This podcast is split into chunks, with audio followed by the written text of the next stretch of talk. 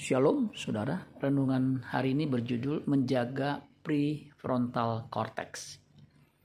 Roma 12 ayat 2. Janganlah kamu menjadi serupa dengan dunia ini, tetapi berubahlah oleh pembaharuan budimu, sehingga kamu dapat membedakan manakah kehendak Allah, apa yang baik, yang berkenan kepada Allah dan yang sempurna.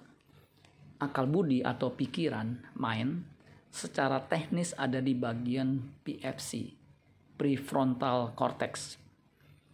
Prefrontal cortex merupakan bagian dari otak yang berperan dalam mengatur fungsi eksekutif, seperti membedakan mana yang baik dan buruk, mempertimbangkan konsekuensi atau dampak dari perbuatan yang akan dilakukan, membuat keinginan untuk bekerja mencapai tujuan, serta fungsi untuk mengendalikan diri, social control.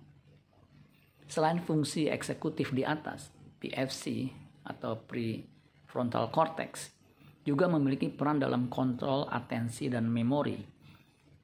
PFC juga yang membedakan manusia dengan makhluk lainnya. Betapa pentingnya akal budi itu karena PFC penentu yang membedakan manusia dengan makhluk lainnya. Manusia bisa segambar dan serupa dengan haliknya karena ada PFC di dalam dirinya kita harus menjaga dan memelihara serta mengembangkannya. Kita harus ingat bahwa PFC itu sangat rentan. PFC ini rentan rusak akibat gejala fisik seperti benturan maupun karena efek kimia seperti narkoba dan zat adiktif lainnya. Selain itu, PFC juga dapat terganggu sistemnya atau rusak karena pornografi. Kerusakan PFC karena pornografi ini juga kerap disebut dengan narkolema, narkotika lewat mata. Kerusakan PFC awalnya akan membuat manusia kehilangan konsentrasi. Manusia kemudian mengalami kesulitan untuk menimbang mana hal yang baik dan mana hal yang salah, serta kurang cakap dalam mengambil keputusan. Hal terburuk dari kerusakan PFC, manusia akan kehilangan inti kemanusiaannya.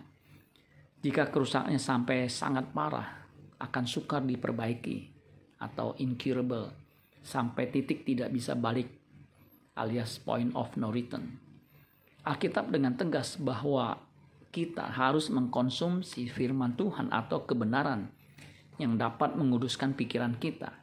Kita harus terus-menerus belajar mengenal kebenaran seumur hidup kita agar mencapai kekudusan yang sesungguhnya.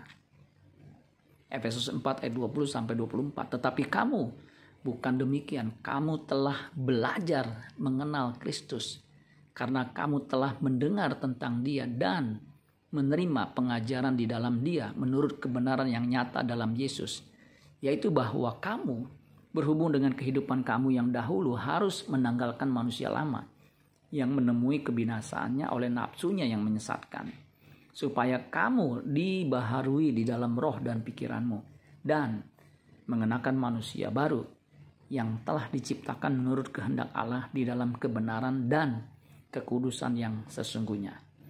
Amin buat firman Tuhan. Tuhan Yesus memberkati. Sola Gracia.